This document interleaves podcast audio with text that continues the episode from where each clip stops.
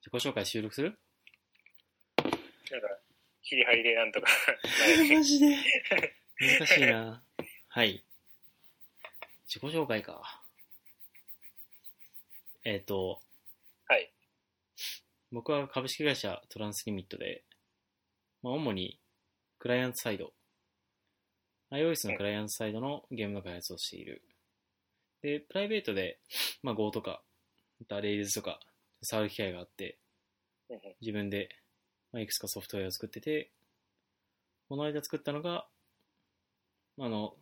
例えばプロダクションとかから、ステージングとかローカルにデータを持ってこれるように、まあ、簡単なレプリケーションツールとして、はえーシリンダーっていう Go の CLI のツールを作ったりしています。なるほど。はいまあ、興味がある分野としては、Rails とか Go とか、まあ、あとクライアントで使ってるやつも、そう興味が一応ある。あ一応 るとか言ってたけどまあ、個人的な興味は割とそのサーバーサイドの方が強めで、はいはいはいそ。の、まあ、Go とかにのカンファレンスとか結構顔を出したりしてるんですけど、まあ、はい業務で扱ってるのが今ここ 2D なんで、はいはい。まあ、そこの勉強をしつつっていう感じですね。なるほどはい。で、僕は国分っていう ID でインターネットで活動していて、で、働いてるのはクックパッド株式会社というところで、えっ、と、なんだろう、最初に入社したのは、だいたい3年前の10月に、まあ、アルバイトとして、はいはい。えっと入社して、で、それが大学3年生の時なんですけど、うんそこうんから、えっと、新新卒で入るまでバイトで働いてて、うんその間は、えっと、レーザーで、レーズでサービス開発をしてた感じで、うんで、入社してからは、えっと、開発基盤グループというチームに移って、うんうんなんかその、レーズでサービス開発をする人たちの開発環境を整えたりとか、まあ、デプロイツールの整備とか、あとは CI とかステージング環境の、まあ、サーバーの、まあ、面倒を見たりとかっていうような仕事をやっていて、うんなので、まあ、Ruby、あの、Rails にも興味があるし、その、えっ、と、その周辺の Ruby の、まあ、ジェムとか、はいはい。あとは、まあ、開発環境で使う、えー、とツールとかに、を作ったりする方向に、まあ、興味があるっていう感じですね。うん。で、あとは、えっ、と、Ruby 以外で言うと、まあ、C とかを書くにも多少興味があっうて、んそのなんか最近 HScape っていう、なんか、こう、はいはいはいなんだ、SIMD、SIM、SIMD、あ、SSE 命令で、ん ?SSE で、なんか、こう、H- JSON、JSON じゃねえや、えっと、HTML のエスケープを、まあ、早くやるみたいのを、まあ、書いたりしたりとか、あとは MLB は、その MIBGM をその IO とかを実装するのうんに、自分で C 学習を書く機会結構多いんで、まあ、それを書いたりとか、あと、まあ、ハムリットもその早くするために C 学習を書いたりしてるんですけど、あーはいそのはい。辺でこう低レイヤーの開発をするのも、まあ、多少興味があるっていう感じですね。うん。でそれ以外で言うと、はいまあ、去年とかだと、まあ、Go に、まあ、興味があっていろいろライブラリ書いたりしたりとか、うん。あとは、まあ、趣味で、えっと、エレクトロン使ってデスクトップアプリとかを作ったりとかしていて、まあ、JavaScript も多少触るかなっていう感じの趣味です。はい。はい。HScape ってあの、なんか、物議を結構かもしてた。いやー、あれはやばかったですね。ちょっと僕が、その、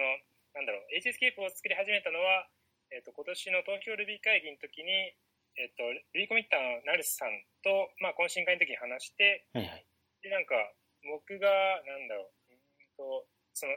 なんか普段 Ruby にコミットするときに、なんかどういう、こう、どういうなんか経緯でコミットしてるんですかみたいなのを聞いたときに、うんうん。なんかちょっと SSE っていうのを、なんか最近使うのにハマってて、みたいなことを言われて、うで、んなんか、こう君テンプレートエンジン作ってるけど、なんか HTML スケープとか、早く、あ、違う、うんと、Ruby に去年僕が CJ エスケープっていう、その HTML スケープを、あ、CJ エスケープ HTML か。うんうん HTML エスケープをやるのを早くするっていうパッチを Ruby に送って、まあそれが取り込まれてるんですけど、うんうん。それを、まあ SSE を使えばもっと早くできるよねっていうのを、まあアイデアとして聞いてたので、で、それをまあなんかずっとやりたいなと思ってて、実際に手を動かしたのがあれって感じですね。うんうんうん。なるほどでま。あ、ただそのやったのがその Ruby 会議の発表の準備をする現実逃避で作った のでなんかこう忙しい時にやってたのでなんかこうボロボロに突っ込まれた後にそれを対応する余力が正直なくてああ。でそのまま Ruby コンフにも来ちゃってるのでなんかもうダメって感じですね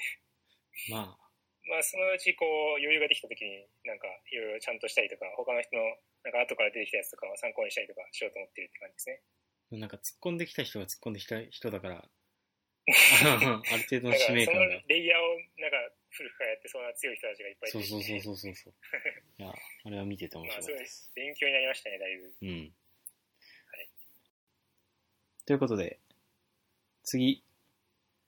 ノクターンの進捗と、はい。にわそかれで J サーの、はい、まあ、JS の印象みたいな話うん。ノクターンっていうのは、あの夜袋をフィーチャーされたはいはいはいリ。ラックス製の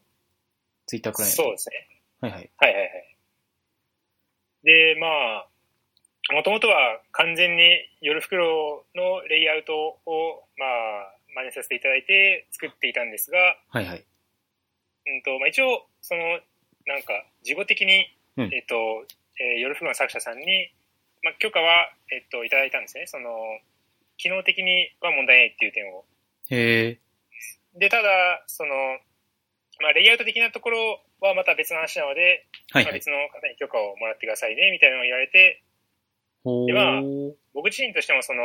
レイアウトを、まあ、その真似し続けたいっていうよりは、なんか別に自分のオリジナルを作る方がまあ楽しいかなと思ったので、うんうん。まあ、機能的には、まあ、あんまり変えないまま、そのデザインだけは自分が勝手に考えたやつにするっていうので、はいまあ、今、ノクターンのバージョン2から、ん ?1 からは、うんと、完全に夜袋とは違うけど、まあなんか使い勝手的には、まあ大体同じみたいなうーん。っていうのを、えー、と作ってますね。うんうん。で、まあ、進捗としてはその、まあ、デザインのリニューアルをしたのが、えーとまあ、バージョン1が、えー、とできたとあたりでうんうん。でそれが今年の頭あたりなんですけど、うんでまあ、うん、と最近も結構開発してて、うんなんかラストコミットがなんか 8days ago なので結構こう なんか最近もやってるなって感じなんですけどへえ。なんか割とプリークを出してくる人たちがいて、うんうん。まあ、まずなんかアプリケーションアイコンがついたのとか、うんあとは、えっ、と、なんか、こう画像が流れてきたときに、その、夜袋って、その URL がえータイムラインに流れてくるだけだと思うんですけど、うんそれがなんかスラックみたいな感じで、その場に展開されつつ、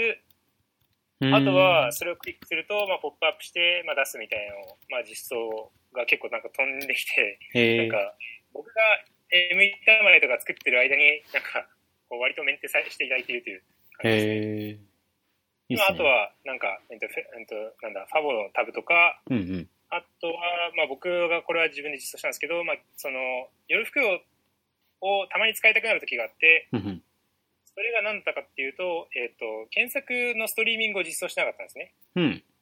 で、その、だからなんか、こう、Ruby 会議とか参加した時に、なんか実況とかする時に、ああ。その、シャープレディ会議みたいなのをかけるときに、まあ、どうしても夜袋の方が便利だったので、はいはい。まあ、そこは自分で実装して、まあ、ノクターンでも、まあ、検索のストリーミングが、まあ、できるようになったっていう感じですね。はいはいはい。なので、まあ、なんか僕はもう、こう、ツイッタークライアントに求める機能はそこで全部実装し終わったので、うん。なんかもう自分では困らなくなっちゃったので、まあ、もう割と、その、自分が欲しいシンプルなツールとして、まあ、完成したかなっていう感じですうね。ん。なるほどですね。で、まあ、それで結構、その、ツイッターって、その、総数コロンノクターンとかやると、うんなんか、その、クライアントで投稿した人とかが見えるんですけど、うんまあ、割と使ってる人もいるっぽくて、うん。なんか、もともと機能的には、その、夜袋様の、なんか、まあ、アイデアであるんですけど、うんまあ、Linux で動くとか、Windows で動くとかみたいなところで、まあ、割と入れてもらえてるかなと思ってて、うんうんうん。ここがまあ、エレクトロンの良いところですね。マルチプラットフォーム。そうですね。うんで、まあ、ただ、エレクトロンで困る点としては、うんと、まず、Chrome が入ってるっていうのが、えっ、と、いい点と悪い点あって、うんうん。良い点としてはもちろん、その、一回、その Chrome 向けに書けば、まあ、それがもう Windows でも Mac でも Linux でも動くっうんうん。ていうところがいいと思うんですけど、うんうんと、Chrome が入ってることによって、その、エレクトロンがバージョンアップすると、たまに Chrome、中に入ってる Chrome がバージョンアップするんですね。うんうん。でもちろんそれはいいことなんですけど、うん、と今まで困ったバージョンアップが、えっと、なんか、スクロールの仕方が、なんていうか、Linux で、えっと、逆スクロールにするのを、えっと、Xmod マップで設定してたやつが、なんか突然動かなくなるっていうバージョンアップがあったんですね。うん。これによって Chrome をバージョンあのエレクトロンをバージョンアップしたらなんか僕のスクロールする方向がなんか逆になってしまうみたいなへえ。でなんかそれが Chrome にもあの影響を与えててまあなんかもう Chrome はそれ直しませんって感じらしいのではいはい。もう僕は Mac でもなんかこうなんだなんだすこう自然にスクロールする方向じゃない逆の方に設定することによってうーん。な Mac が合わせるっていう方法で対応したりとかしてて、るほそど。こが、まあ、Chrome 側の変更をもろに受けて辛いところですね。へえ。あともう一個は、うんとまあ、最近あったのが、その Chrome の最近のバージョンアップによって、なんかこう、ブラウザが受けるイベントを自分で作って発火するっていうのが、はいはい。なんかできなくなってたんですね。そへのえ。トラステッドイベントしかこう発火できない。自分でクリックみたいなイベントをあるなんかドームに対して発火することができなくなってて、うーん。なんかそのノクターンはそのセレクトタグの出てくるドロップダウンだけを使うみたいなことをやりたくて、うんなんかセレクトタグを後ろ側にこう突っ込んでおきながらなんか前に出してる画像をクリックしたらそのセレクトを開くみたいなのやっうん。ててでこれができなくなっちゃったんですよねうんでだから一旦 Chrome のバージョンアップをやめててうん。うん。っていうところとかがまあレイズのバージョンアップとかと同じなんですけど、まあ、ちょっとしんどいところって感じですねうーん。いや結構 Chrome 依存なところが大きいってことですね。そうですね僕が困ってるっていうか、まあ、今まで辛かったなっていうのはそことかですねうーん。まあ、あとは単純になんかこうカジュアルにバージョンアップしたらなんかオプションが変わっててなんかこうオプション変わっててもそのエラーにならないんですよね JS だとそのはいはい。指のキーワード引数だとこうないオプションを指定したらなんかないよみたいなのをこう言う言わせるようにできると思うんですけうど、んまあ、JavaScript だと基本的になんかオブジェクトでそれを渡してもなんか何もこう無視されて終わりなので、うん。なんか何も警告が出なくてなんかこう古いオプションを使い続けて動かないみたいなのがあったのでうーん。それでなんかいつの間にかこうツイッターの 2- 2FA を有効にした状態でログインができないのが結構なバージョン続いてたとかもあったりしましたねうーんだいそういうのに結構気づきにくいんですね。そうですねちゃんとチェンジログ読んでないといけないっていうのへーはまああれですね、まあ、読め読めって話なんですけど、うーん。なるほど。これはリアクトリダックス製。そうですねなんか僕は JavaScript はもともと全然書く人じゃなくてうんうん。そのクックパッドの、まあ、メインのレールズアプリは、えっと、コーヒースクリプトと JQuery で、まあ、書かれててうんうん。で、まあ、今のところ多分それがまだ多分 JQuery は DHH はまだ捨ているというイシューを立てて、まあ、どうなったかまだちょっと知らないですけど、うんうん。まあ、まだ JQuery とコーヒースクリプトがメインだと思うんで、うんまあ、そのレールに乗った状態で、まあ、アプリケーションを開発してるっていう感じですね。うん。うん。で、まあ、その、新しい、えっ、と、なんだろう、最近できたようなサービスだと、リアクトを使っている事例がまあまああって、うんで、ただ、僕がもうサービス開発エンジニアをやっていないので、なんかちょっと羨ましいなと思っているところがあって、うーん。まあ、新しい、なんか JS の技術触れてみたいなと思ったところで、まあ、リアクトと、まあ、リラックスを使ってみるかみたいなうんうん。感じで、初めて使い始めたのが、このプロジェクトで、で、まあ、そこでしかまあ、触ってないっていう感じですね。なるほど。じゃあ実際のその SPA みたいなのを開発したっていうわけではなくて、ではないですね。うん。でも、なんか、この界隈、まあ、常々言われているけど、移はり移り変わりがやっぱり激しいっうんうん。ていうのもあって、ついこの間、なんか2016年にうん JavaScript を学ぶことについてみたいなああ、なんか、 記事が記事が、翻訳記事はそういうのがあって、ありましたねう。ん。で、あれ読みましたあれ、読んで、ちょっと記憶が薄れかけてますけど、一応読んだ記憶がありますね。なんかその本質的には JQuery でさっと解決できることをうんあの、最新の2016年の JS あーはいでやったらこうなるっていうのを延々とかか語っていくんだけど、うん。うんうんうん。まあやっぱり、総じて、あの、JQuery をこう、押すあの、いいろいろ知っていながらも JQuery を使った方がいいよっていう結論をパッと出せるっていうのがいいよねっていうところに、まあうん。みんなの心境は落ち着いていたんじゃないかなっていう見方を僕はしているんですけど、おーあの記事のなんか反応としては、まあ、JQuery 結局いいよね、みたいいや、なんか、その、うんすごいなんか概要をちゃんと解説してくれてる、なんかコメディな記な。事で、で、まあ、実際これを知ってるのと知ってないのでは全然多分 JS の習熟度も違うんだろうけど、うんうん。このなんか無理にそこにこだわる必要はないよねっていう感じの印象を受け受けるような記事だった気うがんうんうんしうんます。なんかバベルとか、そのあたりうんうで、んそのアシンカウェイトのそのサポートがされているか否かとか、なんかそういう話がすごい細かく書かれてて、はいはいあはい。の、なんかこれこれこういう感想を使うんだったら、こういうバージョンのバベル上げないといけないんだよ、みたい知った上で、まうあん、影響変もできるよみたいな。うんうん。まあ結局その、状態が複雑に絡み合うようなな。うんうん。フロントエンドじゃなければ、別にそういうのはいらないんじゃないっていうのは、うんうんまあ、それはそうだよねっていう。なんか、りあの、リクエストでその Fetch API を使ううんためだけにうん、アクシオスみたいななんか、ライブラリとかあったりするし、その、それは AJAX じゃないのかみたいなのとか、 プロミスってものがあってな、みたいな話とかっていうのがちゃんと載ってたりするんだけど、うんうんううん。ん、でもその人が求めてることとしては、いやうん普通に JQuery で済むよねっていんうんうところだった。だからなんか、最新の JS を批判したっていうわけではなくて、まあ、用途、なんか、その人が使う用途だと、まあ、JQuery で良いし、うん、まあ、そうじゃない用途だったら使ってもいいっていうところを別に否定しないっていう感じですかね。そういう感じでしたね。なんかリラ実際その、うん、そのノクターンって、まあ、側はエレクトロンだけど、まあ、中身はまあ普通の SPA みたいな感じなので、うん、うん、まあ、なんかそれをこうノクターンってバージョンそのリリアクトとかリラックスにする前は、うんまあ、僕がレジで使うような JQuery とコーヒースクリプトで実装したんですけどうん、うん、これをまあリアクトと、まあ、ES6 とかでまあ書き直した時にうん、なんだろうこう書き直した後の方が圧倒的にメンテしやすくなったと思ってて、うん、まあ、そこはまあリラックスっていうフレームワークを導入したところもまあ多少あってうん、なんか巷では結構リラックス叩かれてるんですけどうん、まあ、素人がコーヒースクリプトと JQuery でガリガリ書いた雑なコードに比べると、だいぶメンテしやすいかなっていう印象ですね。なるほど。なんか、レーズみたいにちゃんと規約があって、なんかどこいじればいいかっていうのが、まあ、パッと決まるんで。でもなんかそのディレクトリ構造みたいなのって、はいはいはい。こう、様々なエグザンプルによってばらついてたりしませんああ、まあ、そうですね。なんか、それを、まあ、ちょっとつまみ食いしつつ真似てきたりして、まあ、こう、 割とごちゃ混ぜなんですけど、うん、なうんかその点は、な規約といっても、まあ、自分の中でこう他の人のやつを見て決まったのが、まあ、あるっていう感じなので他の人から見たらなんかいやこれ他のと違うところにあるなっていうのはあるかもしれないですね、ん、うん。まあ、ただそこがちゃんとこうリラックスにちゃんと乗った形で分かれてるっていうのは、まあ、達成できてるんでまあいいかなとなるほど。なんかリアクトのプロみたいな人が、その、 リアクトのプロみたいな人今無限にいるけど、 海外の、元、元 Facebook なのかなまあ、現 Facebook なのかわかんないですけど、その、はいはいはいリアクトが、その、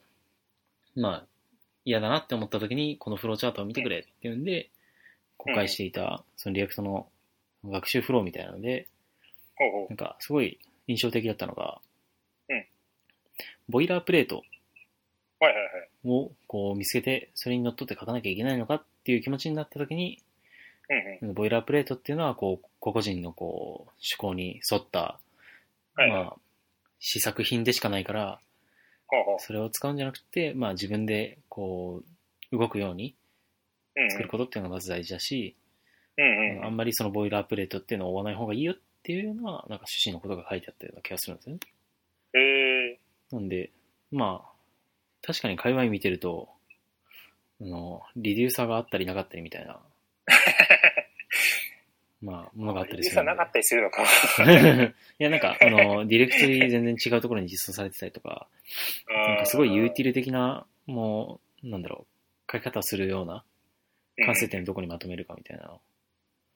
とかっていうのが結構、ばらついてたりするから、ソース読む実際僕もボイラープレート使ってはいたんですけど、うんなんか最初イメージしてたのと結構違う形に試行錯誤してたどり着いたりはしてましたね。うん。うん。だからなんかこう、ガチャガチャ一気に改造するから、こう余計なコミットがガンガン増えて、結構なんか生産性高い人に見え 見えるみたいなのは、 なるほどね。ああ、確かに生産性高い人に見える感じはするね。 こんなんか方向転換が激しい人は行動をコミットするよりは増えてしまうので、ああ、なるほど。まあでこも、れはう初心者だから陥ったっていう感じではありますけど。ーん、なるほど。まあでも、リラックスって本番で採用されてるやつっていうのは、その、公式のリポジトリで、プロダクションで使ってる人みたいなうんのを集めるイシューみたいなのがあって、はいはいはい。なんか、ちびコードさんほうほうほとかの会社も、なんか、上げていたような気がすう。る。へえー。プロダクションでリダックスを使っている事例。うん。まあ、そう。そういうのとか、だったりするから、まあ、決しえてえ、その、個々人の環境だけで使われている、まあ、ライブラリではないんだろうなっていううんうん。印象がやっぱありますよね。うん。うん。リラックスがまだ界隈だと使われているのか、あるいはもっとまた別のが出てきているのかは、多分、もっと JS 界隈の詳しい人に聞いた方がいいとは思うんですけど、それ、さっきのフィードリーみたいなのでチェックしててもなかなか出てこないですかいや、出てくるけど、ああえてなんか JS のところは、割と意図的に無視したりはしていて、ああ。なんか一時期、その、リラックスでアプリじゃないや、なんか自分のポートフォリオサイトみたいなの作るぞって言って、はいはいはい。気合を入れた時期があったんだけど、はいはい。なんか、リアクトのバージョンがちょっと上がっただけで、ここの、なんか関数が、関数じゃない、まあ、まあ読み込みができないみたいなのがあった から、その、公式がこんなにばらついてる状況で、僕は別に JS にこう命を捧げる覚悟が多分できてないから、ああ。今はちょっとやめとこうっていう気持ちにな ったっていうのが、そのアンステーブルさに、こう、今手を引いておくかという感じになってしまった。まあ正直そんなところなるほど。があった感じですね。うん。なんで、リアクトは確かに実際結構使われている気がしていて、うんうんうん。でもなんかそれがどういうアーキテクチャなのかとか、あの、何がベストとかっていうのとか、そのそもそもリアクトっていうのは、その考え方であるからして、まあ、ネクストジェネレーションが生まれるんだ、みたいうんな、まあ、空気はやっぱり感じるし、うんうんうん。うん。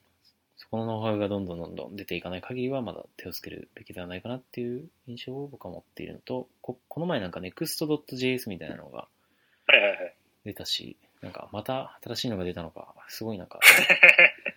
うん、まだ出る。うん、まだ出る。無限に出るんで、でなんかその面白かったのが、水木さんの、その、なんか10年後のまあフロントエンドウェブの、なんか、あー見立てみたいな記事が上がってるのを書、いてましたね。その、あの、JS のノード、ノード学園のその古川陽介さんはいはいはい。が、我々は10年後もフロントエンドウェブをやっているのか、 みたいな。 ここからですよね。そう。10年後か、みたいな。うんまあ、そこら辺まあ難しい話だけど、まあ、まあでも、触ってみて、やっぱりこう、みんなが効率化しようとしているっていうのが感じられる熱量のある界隈だと思うんで、まあ、そうですね。うん進歩が激しいという意味では。うん。なんかそろそろ好きな人はいいでしょうね。そう、リアクトをちゃんと触り、触りつつ導入していかないといけない気持ちは持ちつつ、まあ見送っている感じです。エルゴドックスあ、使ってると、Mac のキーボードとかを叩くときどうなのかっていう話。気になるんですか気になるし、なんなら僕、あの、エルゴドックス使わずに、ハッピーハッキングキーボード2つ、両脇に並べて使うみたいなことをした時期があって、 おお。でまあ、時期っ ゴーてジャス、時期って ゴージャス。なんかその、退職された方が、はいはい。ハッピーハッキングキーボードをこう置いてったんですよね。ああ。は寄付みたいな感じで。いはい。で、もともと持ってたハッピーハッキングキーボードを、がちゃんと組み合わせて、まあ、支配者のポーズ で、コードを書こうとしたんだけど、まあ、いまいちうまくいかなかった。うでん。そもそもエルゴドックスを使うっていう時点で、そのエルゴドックスが果たしてどんぐらいいいのかとかもわからない。なるほど。ので、そこも含めて聞きたい。はいはいはい。えっと、僕がエルゴドックスを使い始めた動機としては、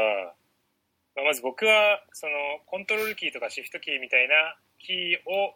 親指で押したいんですよね。はいはい。シフトキーって普通小指で押すと思うんですけど、うんなんか、シフトキーも親指で押したくて、その、僕結構小指、小指が弱くて、うん。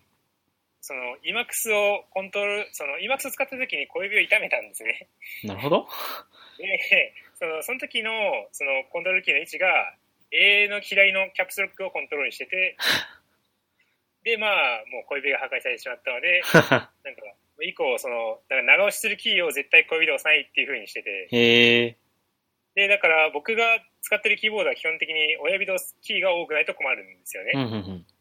で、それと同時に、その、最初にクパッドに入った時に支給されたキーボードが US 配列で、ほうほその US 配列だと、スペースキーが実数配列に比べて長いじゃないですう。か。はいだはいはい。から親指で押せるキーが異常に少ないんですよね。うんうんうん。で、だから困ってて、で、かつ、特にハッピーハッキングキーボードは、まあ、スペースキーが、その Mac とかよりさらに長くて、うんまあえ 僕からすると結構、最も使いにくいキーボードなんですよね。うんうん。で、だから、親指で押しやすいキーが多そうな、まあ、エルゴドックスは結構なんか、こう親指で押すやつがちゃんと置いてあるので、うん。まあ、良さそうかなというところで、まあ、最初選んだのが、まあ、エルゴドックスですね。うんうん。で、まあ、もう一つ、その、キネシスカウンタードキーボードみたいなやつが、あつまりキネシスって呼ばれるキーボードがあるじゃないですか。うんうん。あれが、まあ、もともとあっちに興味があって、その、他の、その会社にエルゴドックスとかを知る前から、まあ、それを使ってる人を見たことがあったので、うんまあ、そこを最初買おうと思ってたんですけど、まあ、5万円するんですよね、あれ。へえ。で、まあ、エルゴドックスは、まあ、せいぜい3万円とかで買えちゃうので、まあ、そっちの方が安くて、で、まあ、あと、その3万円ぐらいするキーボードを会社の経費で買ってもらうのはちょっと忍びないなと思ってて、うん。まあだから2枚買うん、なんか自宅と会社用でまあ持ち歩きたくないから、まあ2枚買うんだったら、まあエルゴドックスかなってとこで、はいまはあエルゴドックスにしたって感い。じうですんね。なるほど。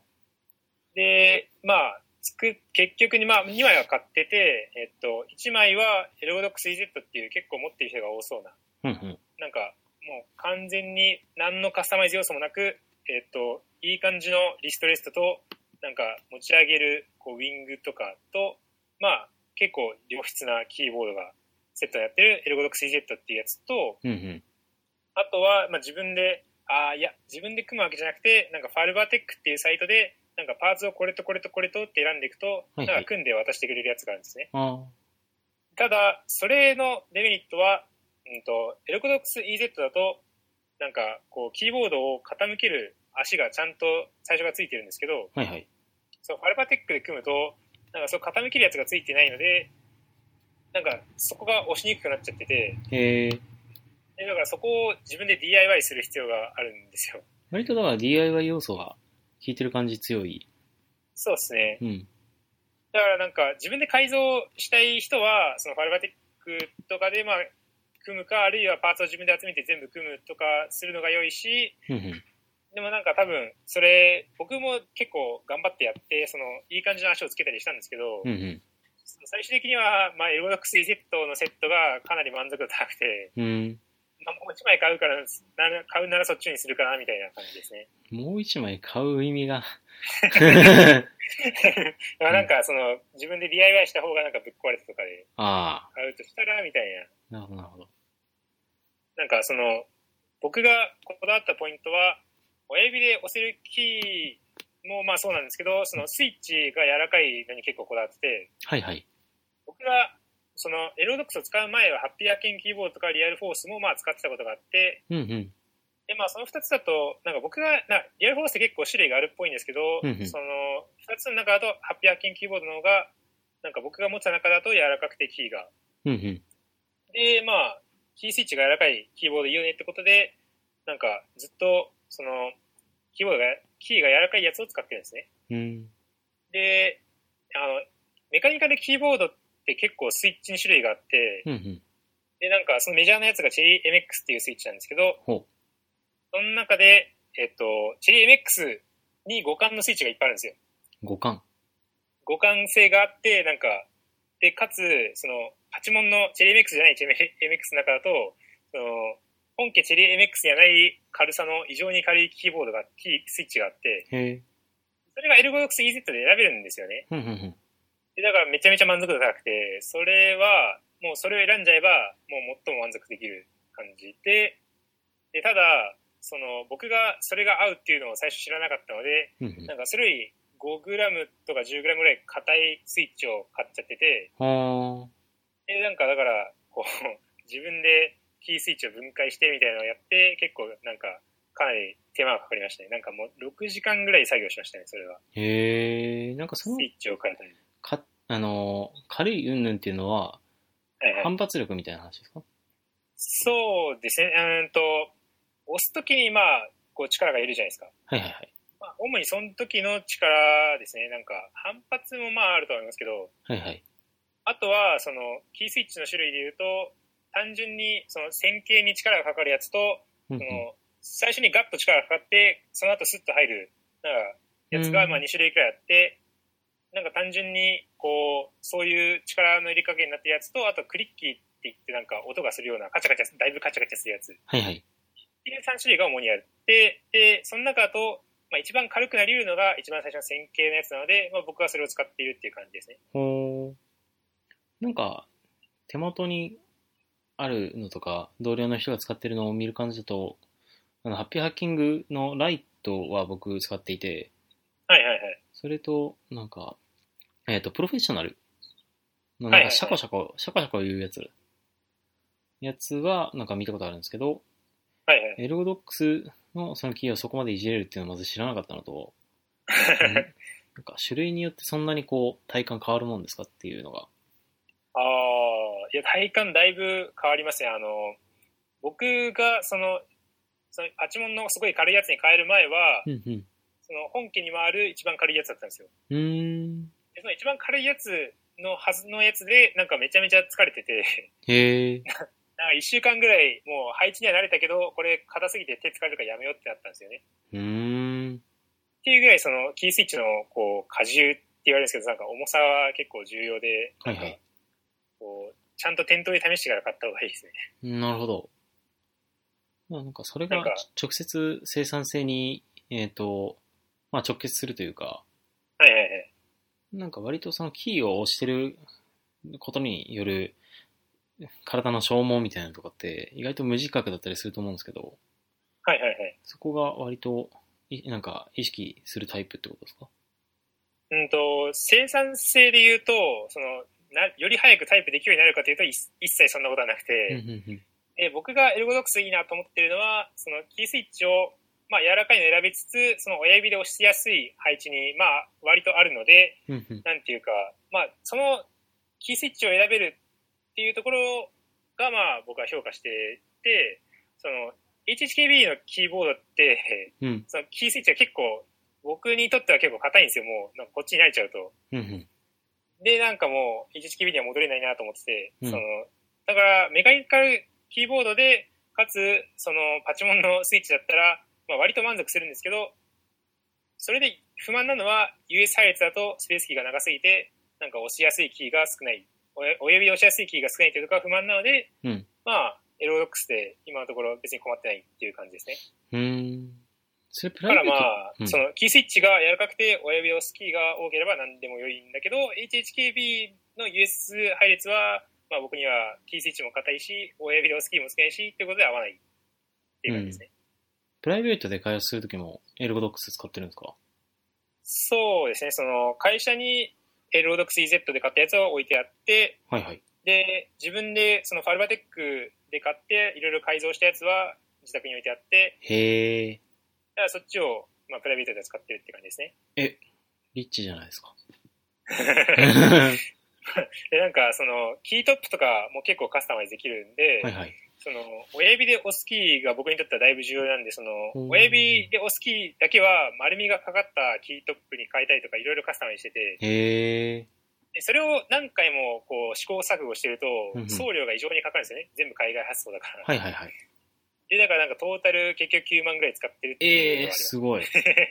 なんか、リアルフォース買うとか、そんなノリじゃなく、ももうやばいっすねう、エルゴドッ有クス機破品質も2枚変えたんじゃないかみたい産。まあ、な、うん手に馴染むのを追求するんだったら、まあ、そっちの方が本来は、比較検討するよりは安くつくのかもしれないし、まあまあ、とはいえリッチだけど、だいぶ追求しすぎた感じがありますねうん。まあでも、いいですね。僕は、自分が可愛がっているインコが、インコインコ。インコが、鳥鳥が、うんあの、 僕の十字キーの左側をむしり取っていったんで、え もう完全に僕が寝落ちしてる時にインコが左キーを、えっ、と、中のその、あれじゃないですか、その留め具はいはいは留い。め具と、あとなんかゴムの真ん中のやつ、丸ごと引きちぎっていったんで、おー。あの、無理やりキーバインドして、コマンドをしながら、K, O, L, セミコロンあたりが十字キーになっている。でもなんかキーボードをジ十ャインクによって謎のキーバインドを強制されてしまった。そう そうだキー、キーボードをどうこうするっていう以前に、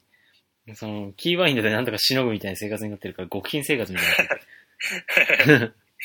なるほど。うん。まあでもなんかハッピーハッキングつないで思ったのはやっぱり、まあそんなに、こうよっぽどカスタマイズするんだったらエルゴエルゴドックスやるか、まあハッピーハッキングを上にドーンって乗せるか、まああるいは、まあ普通に Mac のキーボードで生き残るかの多分3択になっちゃって、う。うん僕はなんか、なんだろう、直接的にその体にこれ来るなっていうのを実感したことがないから、まだハッピーハッキング。グでいいかなっていう気持ちはなくはない。まあ、僕も基本的に指が痛くなるから、まあ、いいキーボードを使ってるので、うん。まあ、ならないやったらいいんじゃないかなっていうふうに思いますね。うん。いや、でもなんかこだわってる人が多いから、はいはい。買いたいっていう心はあるけど、まあ、破産する、破産する、破産しないけ ど、多少こう、はたいていかないと、自分のこう、望む、僕の考えた最強のキーボードっていうのはできないかもしれない。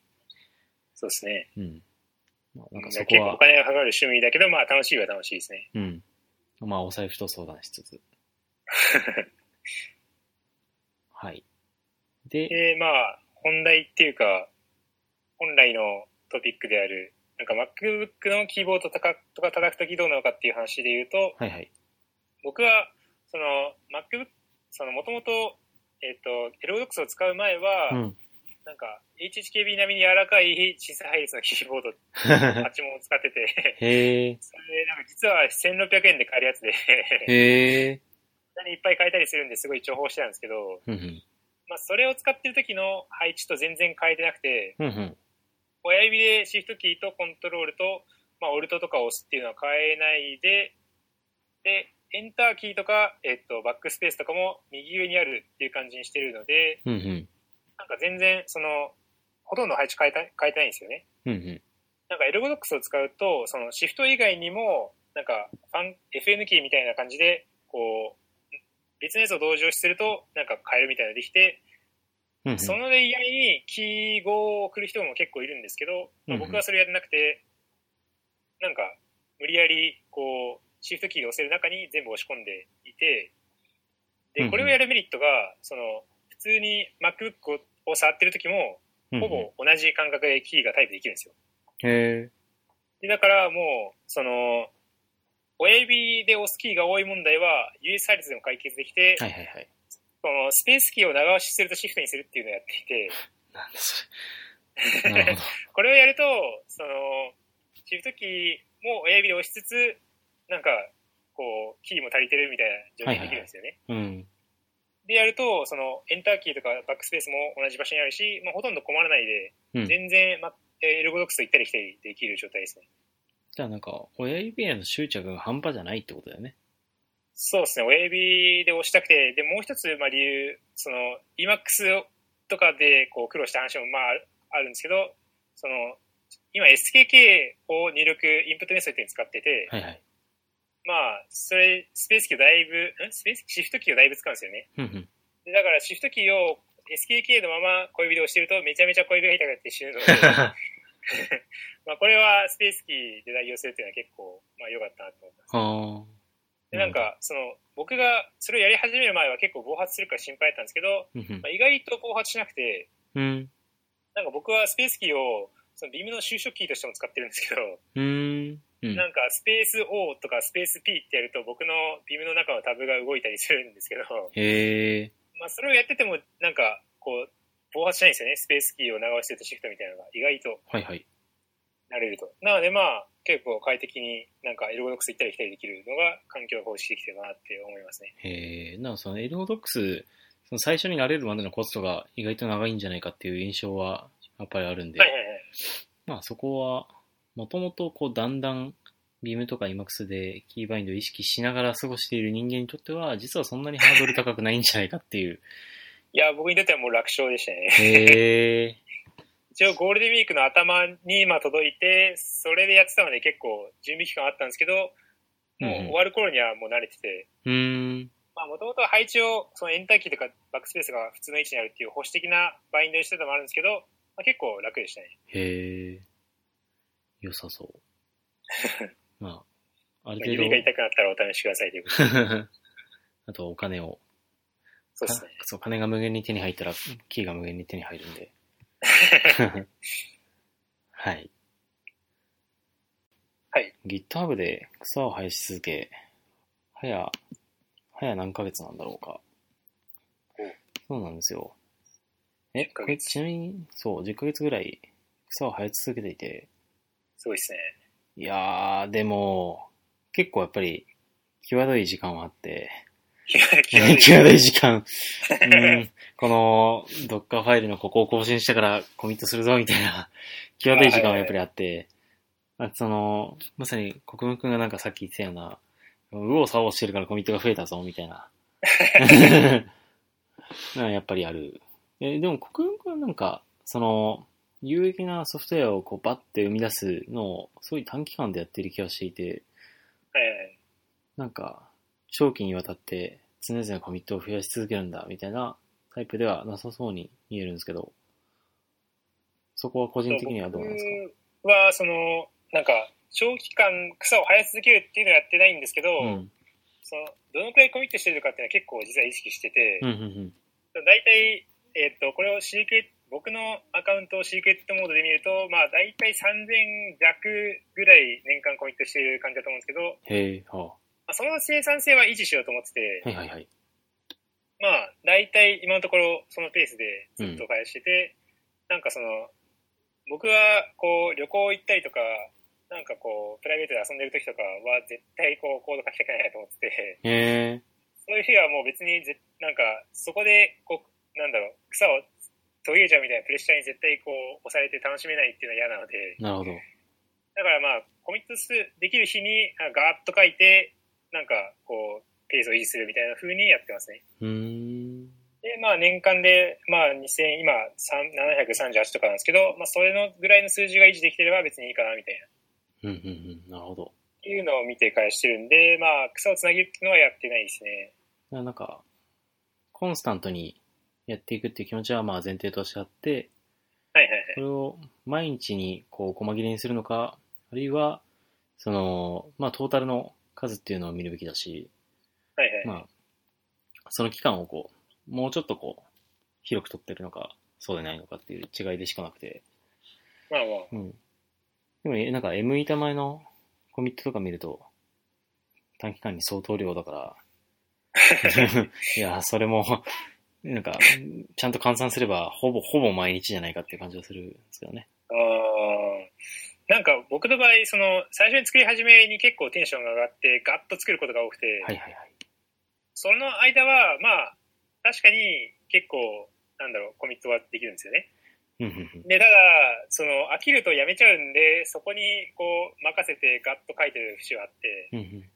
なんか例えばノクターンとかももう2日間でその最初書き上げたんですけど、うんそれをやるのもほとんど寝ないでとかやってるんですよ。うん。ああ、なるほど。だからなんかこうモチベーションがある時にもうガーッと出すようにしてますね。はいはいはい。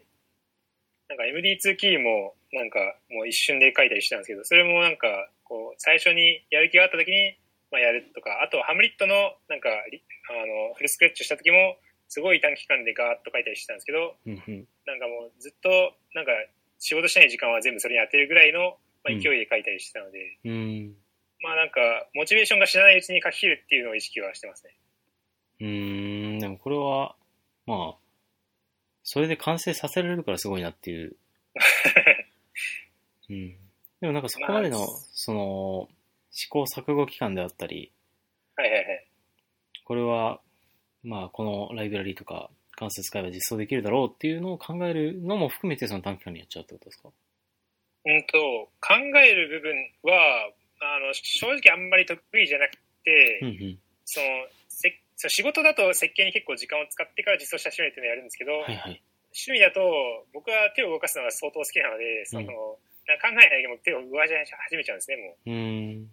で、その、それで結構失敗することが多くて、うんうんで、失敗した後にやり直す場合って、もう失敗して感覚がだいぶつかめてるんで、その、うんあんま真剣に考えなくてもいい設計ができるんですよ。うん。から、その、一回手を動かしてる時間のうちに考えてる風になってて、例えば、板前、あ夢板前はなんかさっきこうガーッと書いてみたいな話を、まあ、いいただいたと思うんですけど、うんまあ、それは板前 GO でもう一回失敗してるから、なんかこういう設計にしようみたいなのがもう頭の中にあったんですよ。はいはいはい。だからもう前で手を動かしてるうちにあったし、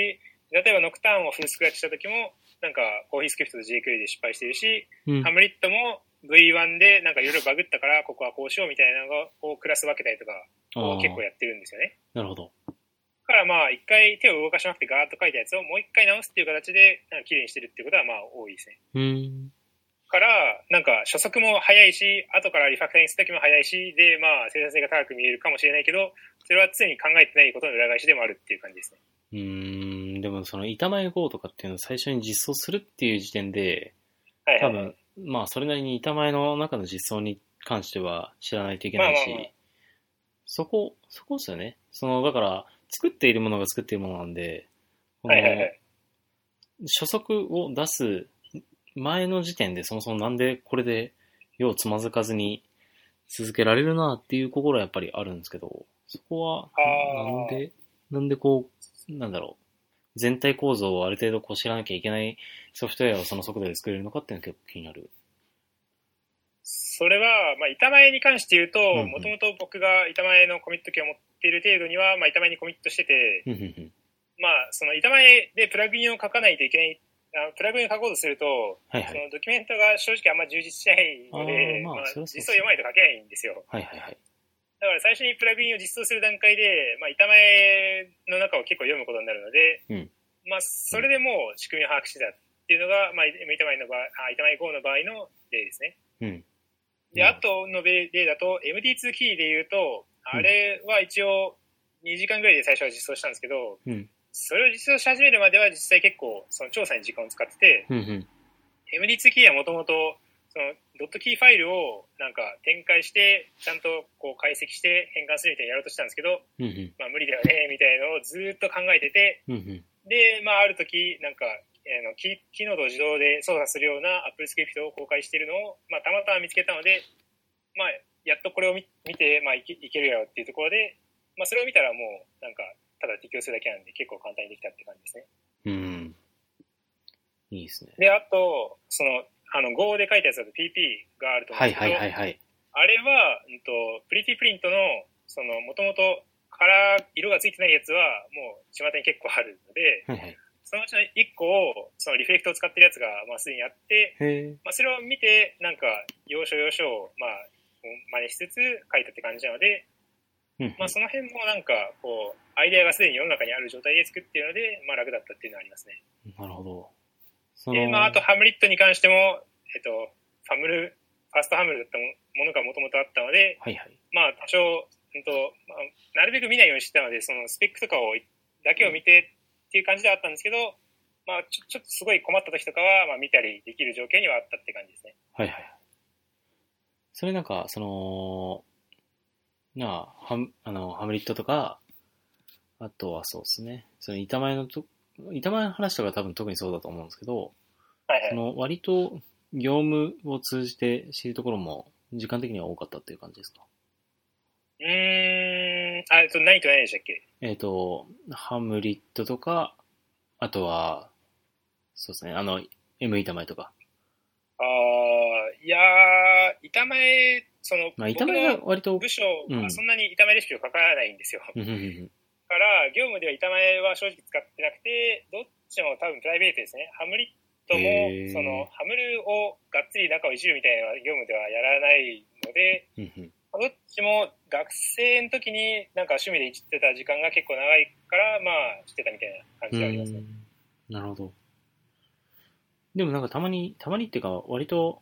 見かける感じだと、レールズにはいはい。パッチ投げたりとか、ああ、はいはいはうい。んとかしてる感じはあるんで、なんかプロダクトをガッと作るっていうだけじゃなくて、そっちにもコミットする感じが、なんか見て取れるんですけど。えっと、レーズに関して言うと、半分ぐらいは業務で、うんうんうんでで一番最初にあったのが、うんと、なんか、レールズで、えっ、と、デフォルトスコープがついてるやつを、はいはい。と、プリロードしたときに、えっ、と、アンスコープドっていうメソッドが効かなくて、うんそのデフォルトスコープが外れないんですよね。ほううん。で、なんかアンスコープド使ってもデフォルトスコープ外れないんですけど、つってなんか隣にいた、なんかルビーコみたいに聞いたりしたんですけど、うんなんかその人はわからんっつって て、うん。で、まあなんか、じゃあ自分で調べてみるかっつって、なんか帰ってから読み始めたのが最初で、うんうんで、なんか、それで、こう、一気にアクティブレコードに詳しくなって、うんその間は、なんか、きっかけが業務で、その僕は別にその時は開発基盤グループじゃなかったので、うんまあ趣味でレース読むみたいな感じでしたね。はいなるほど。それで、まあ、それに関して言うと、まあ、きっかけは業務だって、で、まあ、それで、えっ、と、インクルーズの、なんだ、ジョインしない方のプリロードと、まあ、イーガールドの両方に、まあ、パッチを送ったので、うんまあ、その二つは、まあ、業務起因ではありますね。なるほど。で、まあ、あとは、それで、こう、きっかけに、まあ、レールズのソースコードの読み方みたいなのが多少は分かるようになったので、うんうん。まあ、なんか、業務中にちょっとバグを見つけた時とかは、まあ、その場で普通にデバッグして、うんまあ、読んで、まあ、パッチを送るみたいなのができるようになったので、うん。なんだろう、その、一回やると、なんなんか、もう、その、普通に業務時間でも、なんか、やっても問題ないレベルですぐできるようになるので、うん。まあ、それだと、まあ、普通に業務中にやったりすることも、まあ、その、チーム上もあるんですけど、まあ、許されるかなっていう感じにはなりましたね。うーん。なるほど、なるほど。なるほどな。その、まあ、オープンソースにどんだけコミットするかみたいな時に、はいはい。あの、業務起因じゃないと、やっぱり見えてこない。まあ、ほとんど例えば、うんなんだろうな。パッとコード読んだレベルでコミットできるところっていうのは、まあ、荒探しレベルでしか出てこないじゃないですか。だからだから本質的に困ってる課題っていうのを、そのオープンソースにコミットするときっていうのは、ある程度その業務で触れる時間とかっていうのはないと、多分無理な気持ちはやっぱりあって、はいはいはい。で、それを、まあ、業務で触れてる量っていうのを、まあ、明らかにもうちょっと超えてコミットしてる人とかっていうのはやっぱりいるじゃないですか。ああ、いますね。うんで、あとはなんか自分でプロダクトを作ってるときに、あのーまあ、レールズに触れてる様子っていうよりはなんか、まあ、Ruby に触れてる様子はあるけど、レールズに触れてる様子はないみたいなところだと、はいなはんいか、国分君のなんか、そうそう見てると、まあ、業務ですので触れてる部分が多いのかなというふうな印象を受けていて、な要は、プライベートの開発から来てるっていうよりも、業務の開発から、例えばレールズに関する知見が溜まってって、それに対してコミットしていくみたいな感じのフローなのかなっていう印象を受けたんですけど、割とそう はいはい例だけではなくて、なんか自分で読んでいく過程で見つけることが多くなっていったっていう感じですか。うんと、僕の場合はそのオープンソースにパッチを送るパターンがまあ2パターンあって、はいはい。 1個目はまあ業務でバリバリ使うやつだから、まあバグを見つけて、なんかたまたまバグを見つけられて送るっていうパターンが1個で、はいはい。でそこに属するのは Rails とか Ruby なんですよ。うんうん。で、なんでそれがその、なんだろう、趣味で使ってて送るっていうふうにならないかっていうと、うんまあその2つは、こう、みんながパッチを送るから、すごいちゃんとしてるんですよね。はいはい。だからなんか、大抵のバグはもう自分が見つける前に治ってて、そうですね。で、かつ僕はそんなになんか自分でそのマスターを手元で使うみたいなのあんまやんないので、うん。なんかそれを見つける機会が正直恵まれないんですよね。まあやればいいと思うんですけど、それは。うんいや、見つけたい人は。うんうん。まあでも僕は普通に Ruby と Rails はユーザーとして使ってるので、はいはい。業務でがっつり使ってるからこそ見つけられるバグが見つかって、その2つにはパッチをくれるって感じではありますね。うん。なんかその例えば Ruby で僕が最初にパッチを送ったのは倍バグをなんか早くしたくて、うんで、なんか、こう、その中の実装で、なんか Ruby2.0 とかで導入されたトレースポイントってやつをちょっと、なんか使い方を変えてみるっていうのをやってたんですけど、うんうん。それをやるとセグウェイするっていう問題があったんですけど、それ普通いじらないので、 うん。ななんか、がっつり開発基盤として、その辺をいじる必要が業務で出てくるっていう時点で結構珍しくて、はいはい。それで言うと結構恵まれた、その OSS にコミットしたいという点で言うと、まあ恵まれた環境にいるのかなっていうふうには思いますね。ああ。なるほど。で、まあ、そのが一つ目のパターンで、で、二つ目は、まあ、単純に完全に趣味で、えっ、と、早く、あの、なんかあんまり、そのちゃんと開発されてないやつ、プロジェクトに対してうんコミットする場合は結構、なんかパッチを送れる場合があると思ってて、うん。うん例えば、うんと、僕がそれでやったのは、えっ、と、ペコっていうコマンドライツールあるじゃないですか。はいはいはい。あれができた頃に、その、僕も同じようなのを Go で作ろうとは思ってたんですけど、まあ、できちゃ、うんもう先に出ちゃったので、うんで、かつ、なんか信頼できそうな人がもう作ってるから、うんそれをもう使って自分が、まあ、困ったらそれを直そうっていうふうに思って、まあ、使い始めて、うん。で、まあ、できた頃なんで、パワコルにない機能がいっぱいあったんですよ。はいはいはい。だから、まあ、もう、送り放題みたいな感じで、まあ、どんどんパッチ送ってて、あ今でも結構、まあパッチは、こう、送ってる方なんじゃないかなっていうふうには思いますね。あうの、んデコの中だと。なるほどなるほど。で、それと同じので言うと、僕は板前も、えっ、と、1.0になる前のベータから触り始めてて、 うん。なんかイスコンの予選になぜか板前を使ってしまったことがあって、なんか本当は板前、イスコンとかやるんだったらなんか手オペでやるべきなんですけど、まあそこに使っちゃったので、なんかそこで、なんか板前にまだ実装されなくて困った機能が結構あったんですよ。はいはい。それで、まあ、なんか、つかなんか次、なんか他の人が困らないように送ったりとかしてるうちに、まあそれでなんかコミット権もらったりとか、あとの例だと、えーっと、なんだろうな。うわぁそのく、まあそのくらい、そのくらいですね。うんうんうん。まあでもなんか、うんそうまあまあまあ。大規模な趣味で、うんあ、あと、あ、すみません、すいませんあとありました。あと、MLB とかで、えっと、最近 M 板前とか板前5やってるじゃないですか。はいはい。で、まあ、MLB 触り始めて、MLB が、その、あんままだ、その、がっつり使われてない、えっ、と、なんだろう、開発環境なので、うんうん。まあ結構、なんか足りてない MLB ジムとかいっぱいあって、ああ、あそれで結構 MLB ジムを、まあ、自分で追加したりとかは結構あるって感じですね。うん。なるほどなるほど。はい。まあ、割と、その速度改善だとか、出てきたソフトウェアに対してコミットしていくみたいなところは、まあ、コミットチャンスが溢れてる一方で、はいはい。まあ、ある程度完成されたソフトウェアはそれを業務使わないと見えてこないバグが多いよねっていう話ですよね。そうですね。まあ、それは確かにそうかなという感じがしますね。はい。まあ、そんな感じですかね。はい。だいぶ長く話したんで、 多分これが、えっと、世に出る頃には分割されているだろうと僕は踏んでい ます。分割。はい。はい。じゃあ、そんな感じはです。